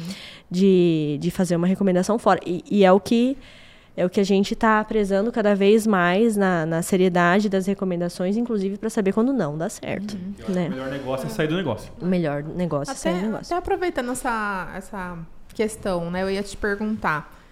Porque normalmente quando a gente pensa no manejo de fertilidade, nutrição, a gente pensa numa escada, né? Num processo que você vai chegando até um nível que você tem condições de aplicar um produto mais técnico, né? Mais específico e tudo mais. A gente tem esse cenário na cabeça. Mas existe também um cenário de, tipo, você encontra lá, vê que o produtor tá cheio de erros, por exemplo, de excesso de fósforo, alguma coisa assim, que você vê que a nutrição tá desequilibrada. Mesmo nesses momentos, você considera que dá para ter resultado com esses produtos mais tecnológicos, ou é melhor mesmo investir em primeiro equilibrar tudo para depois ir para essa situação, ou não? E até dando exemplos, né? Se você tiver exemplos práticos para falar pra gente. É muito relativo. Uhum. Às vezes, existem fazendas que a gente acompanha que o básico precisa ser melhorado, tudo, a parte de solo, a interação entre os nutrientes, até porque essa nova geração também de produtores mais jovens, mais com outro tipo de cabeça, também está vindo para... outro tipo de cabeça e, ao mesmo tempo, a necessidade de colher mais, porque os custos também subiram. Os desafios são muito grandes, né? Às vezes a gente conversa lá em casa, assim, que os níveis de produtividade, hoje você fala para uma pessoa mais antiga, assim, nossa, mas está produzindo demais. Só que o nosso custo que a gente está tendo que encarar hoje, tanto na parte real quanto na parte de financeiros, né? Aumenta muito o nosso desafio. E essa geração está tendo que encarar isso daí, né? Isso vai deixando sempre o processo cada vez mais técnico. Muitas vezes tem fazendas, tem propriedades que você não existe isso, né? Mas que você consegue ajudar dentro do manejo com uma tecnologia específica e com tecnologia, né? Um produto com tecnologia. E tem outras que é mais quantidade de nutrientes, simples ali, com outro tipo de relação, né? Então, não tem uma resposta para essa pergunta, Josi. Uhum. É muito do sistema, do manejo. De situação, uhum. Nós temos fazendas aí que investem, que precisam investir... 30, R$40 por hectare para manter níveis de produtividade, até porque o investimento também depende do quanto que você quer atingir, né? Tem produtor que gostaria de... quero fechar 60 sacos de média, para mim tá bom, minha realidade é essa. E estou inserido numa região que tem dado muito certo, né? Não tenho tanto problema. E existem produtores que estão em áreas de risco e mesmo assim querem produzir mais, né? Querem buscar aí 65, 70, mesmo estando de média que eu digo, né? A gente tem picos de 100, de 105, 110, mas o importante é a média, né? O que sobra. E em regiões de risco aí quer atingir mais produtividade, tá sempre mais preparado, e aí a gente sabe que o nível de investimento é bem mais alto, e aí chega até 5, 6 sacos por hectare aí só nessa parte de micro de solo, por exemplo, que tem evoluído muito, o enxofre elementar, que a nossa região já está muito, falando em Bahia mesmo, bem responsável com esse... na verdade, não está generalizado assim, mas o produtor já está entendendo a necessidade de você... dá mais atenção para esse nutriente, que é um macronutriente que a gente vem negligenciando há muitos anos, né? Uhum. O enxofre, e tanto a parte de fisiologia, a manutenção do estresse da planta, carga nutricional, falando em nutrientes que até são mais difíceis de colocar no sistema, como cobre, como zinco, vem dando mais atenção. Até o próprio ferro, né? Que a gente até o próprio ferro. Existem consultorias já aqui na região que já recomendam o ferro apesar de ser uma forma mais abundante né, no nosso solo. Só que de uma forma indisponível, já consegue enxergar dessa forma e aí já vem trabalhando também com o aporte de foliar do ferro com muito sucesso também, né? Já temos bastante resultado também desse nutriente em áreas tanto de alta fertilidade quanto de baixa, a gente já sabe as diferenças. E mais do que você ter o nutriente ali disponível em produto, você precisa aprender, saber como lidar, né? Não é só, beleza, eu estou vendo que o pessoal está fazendo ferro, vou lá e aplico. Às vezes naquela situação ele não vai dar certo, não vai dar resultado. Exato. É bom frisar isso, porque isso acontece demais, né? Tipo, nossa, agora todo mundo está aplicando, tem que aplicar. Efeito manada, exatamente. Está acontecendo, aconteceu já com magnésio, né, também. E está vindo com outros nutrientes, o próprio níquel, né? Então, e a gente aprende muito com quem já errou bastante, né? Por isso que é muito importante estar sempre próximo e dando muita atenção aos pesquisadores, aos fisiologistas, ao pessoal de nutrição, que tem muita experiência já com aquele determinado nutriente, né? Em termos de o que é mais urgente, no seu ponto de vista, dos produtores consertarem dentro dessa área, assim, para os próximos anos?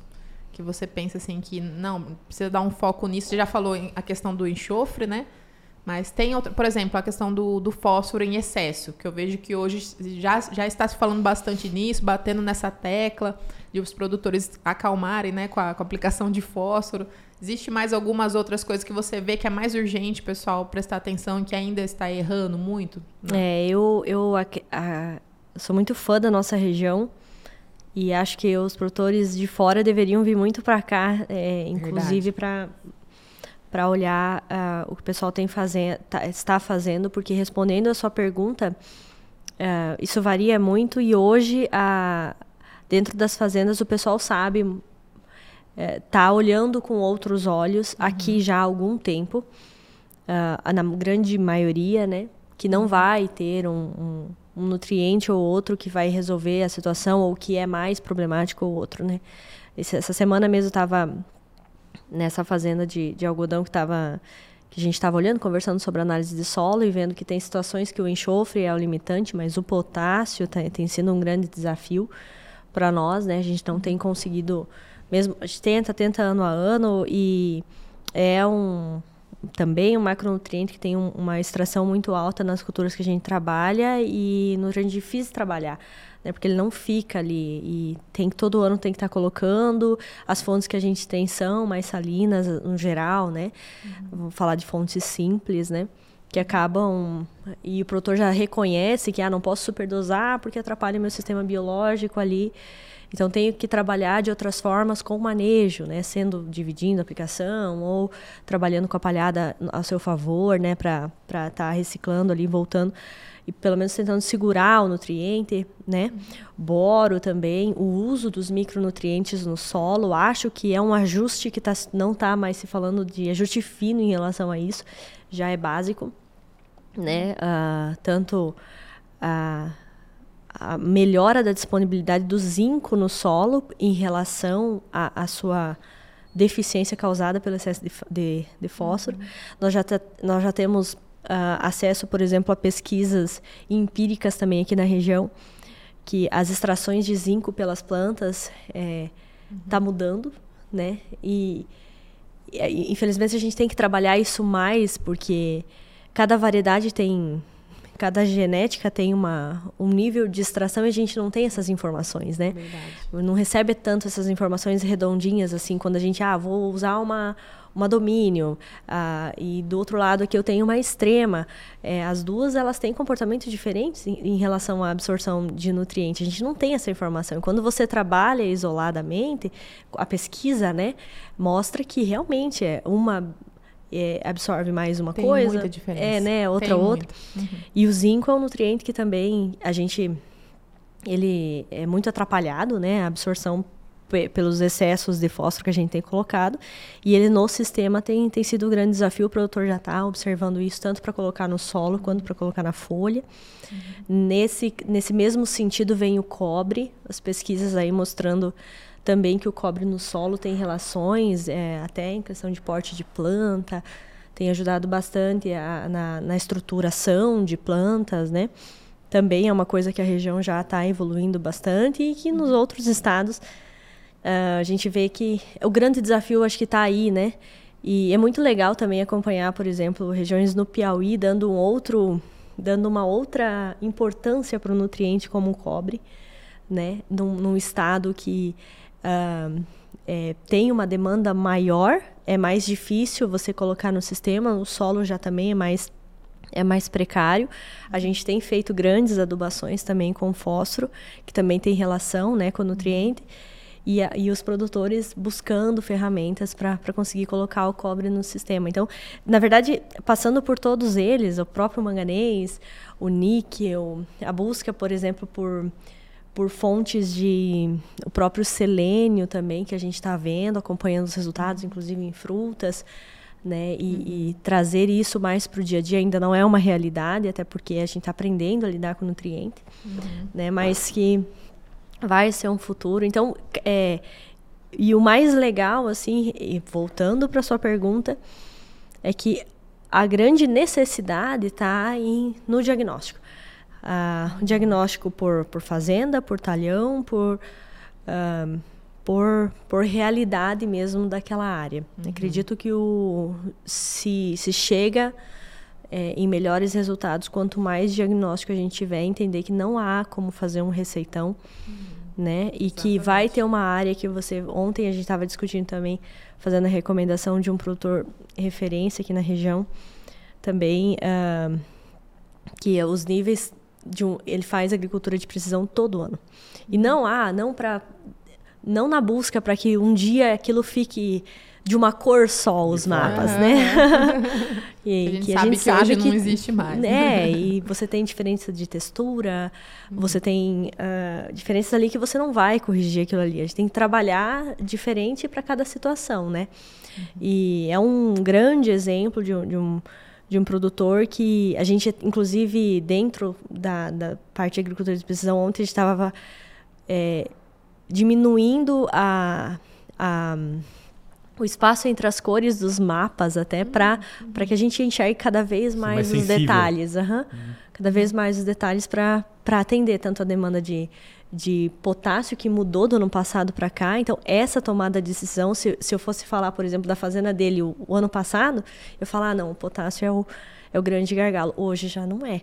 Então, hoje está voltando, né, precisamos melhorar boro, micronutrientes naquela fazenda, né, e ajustar as áreas novas que estão sendo adquiridas agora, né, e isso muda ano a ano, o tempo todo. Eu acho que esse tipo de perfil técnico dentro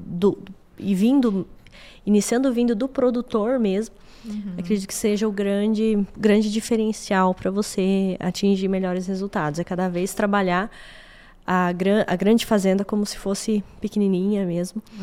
Talhão por talhão. É isso aí. Claro que acompanhando o operacional, né? Porque não adianta nada você fazer recomendação que você não consegue aplicar, né? Então, muitas vezes a gente tem que tomar decisões, generalizar uma decisão pontual para que ela consiga ser feita, né? Exato. Porque o melhor feito, muitas vezes, do que o perfeito falando no geral, né? Mais ou menos. É aquela recomendação que você joga aí e sai correndo, né? Exatamente. O ideal seria, por exemplo, no caso de micronutrientes, que a gente já trabalha, por exemplo, oxisulfato, boro, cobre, zinco, manganês, formulações que você consegue fazer pontualmente. Aí você pegar um talhão lá de 200 hectares, essa eu vou jogar essa formulação. Esse outro talhão, essa formulação diferente.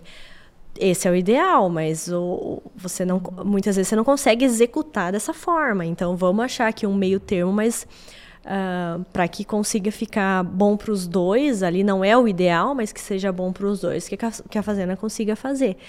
Né? Também, muitas vezes, querer deixar um negócio tão sensível, né? E muito criterioso e não conseguir fazer também é ruim, né? Exatamente. Deixa eu só fazer uma correção aqui que eu falei em termos de... o que os produtores estão fazendo de errado e assim, eu preciso só corrigir no sentido de que, incluindo esse estão fazendo de errado, os consultores, nós, né, como profissionais, porque afinal de contas é um sistema todo que os produtores estão, né, a gente evolui junto com eles, então muitas das coisas que eles fazem, por exemplo, o fósforo é uma coisa que os próprios consultores recomendavam na época, então não é em termos de julgamento, tá, gente? É só... Mas acredito que um bom consultor sabe que a gente... Né? A gente faz muita coisa de errado. Exatamente, mesmo, né? Tipo, uma evolução sabe que não acerta sempre e não tá ali. Ninguém está sendo exigido também por acertar todas. Às vezes, nosso trabalho é subjetivo, é o tempo todo subjetivo. E... lidando com a natureza, e até certo ponto foi necessário. Era assim, era o que você tinha de informação. Exato. E mudou. Exatamente. E ajudou muito, na verdade, na época, né? E é isso. Acho que o importante é ter a intenção de estar sempre tentando... acertar. Exatamente.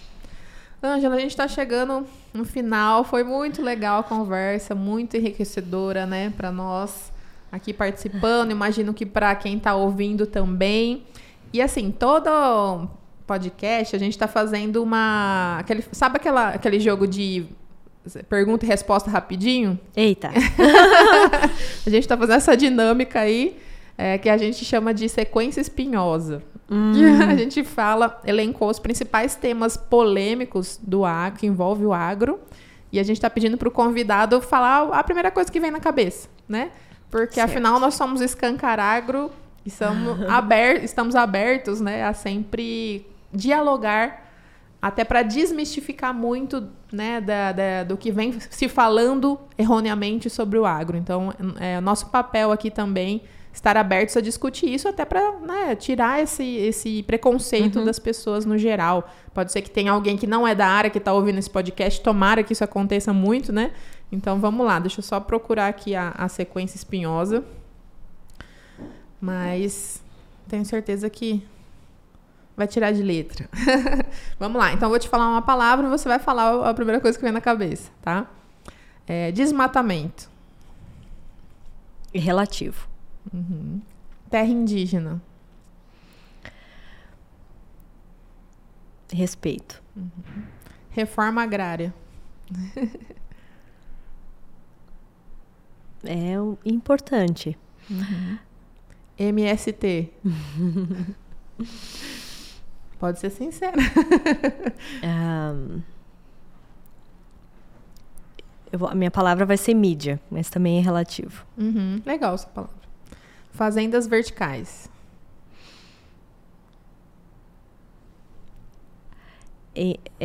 O futuro. Inteligência artificial. Aliada à evolução. Duas palavras, né? Três. Não, pode ser, não tem problema não. Mudanças climáticas.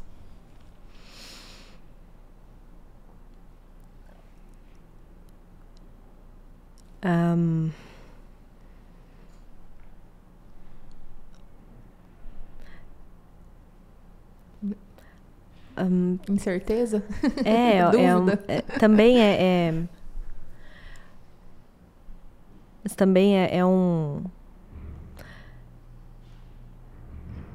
É muito auê, né? Não achei a palavra. Muito auê. Ótimo.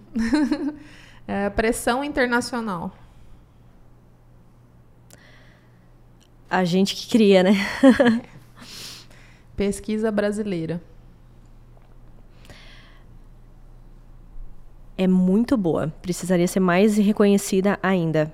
É uma referência, na minha opinião. Políticas para o agro.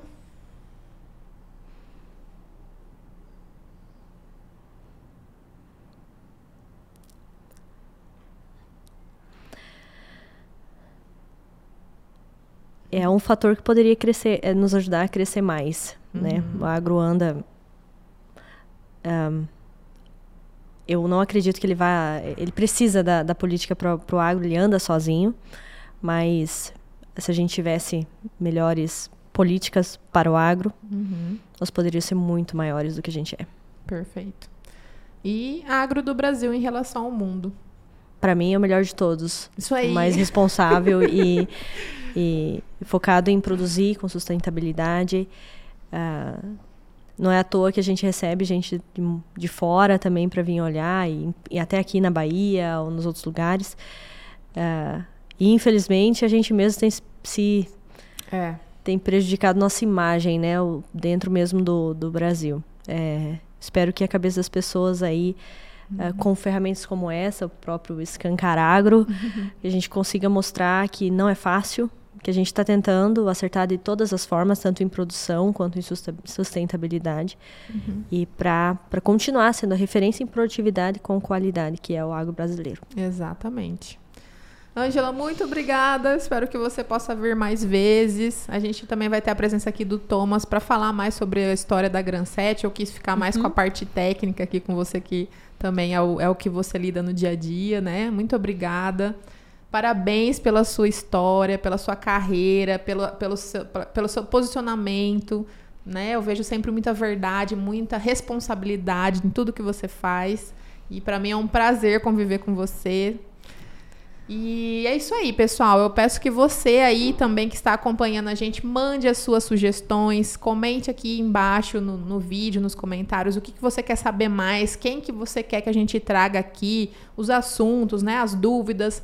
Se você tiver algum problema em particular, se você é proprietário rural ou profissional que, por exemplo, não está conseguindo conseguir a sua oportunidade aí, quiser falar de um jeito mais particular, a gente está aberto também a isso, sabe? Porque não adianta nada a gente estar aqui nesse meio de comunicação se a gente, de fato, não conseguir transformar a vida das pessoas, né? Então, a gente, como uma empresa de educação, de comunicação, acho que esse é o nosso papel principal. Então, se a gente não consegue transformar a vida das pessoas, não adianta de nada, a meu ver, estar aqui.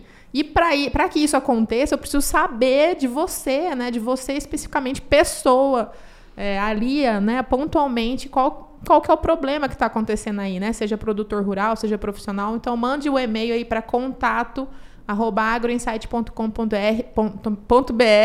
para participar. Será um prazer ouvir vocês aí, tá bom, gente? Vamos construir esse Escancaragro aqui juntos, beleza? Beleza. Rinaldo, alguma consideração? Angela, muito enriquecedor. Eu acho que respondeu muitas perguntas e criou outras mais, uma proporção até maior, mas é bem legal, assim, a gente se conhece há um tempo já, ver o teu crescimento, a tua evolução, assim, é bem bacana, e parabéns por todo o trabalho aí, você é uma referência para nós. Muito obrigada, eu fiquei muito feliz pelo convite, para mim é uma coisa nova, né, fazer, participar desse tipo de situação, mas eu gostei bastante, acho que é muito importante, vou assistir os outros também, espero que a gente cresça muito mais aí nessa troca de informação aí com pessoas relacionadas ao agro e ao nosso dia a dia. Muito obrigada. É isso aí, obrigada pessoal, falou agronautas, até o próximo episódio. Tchau.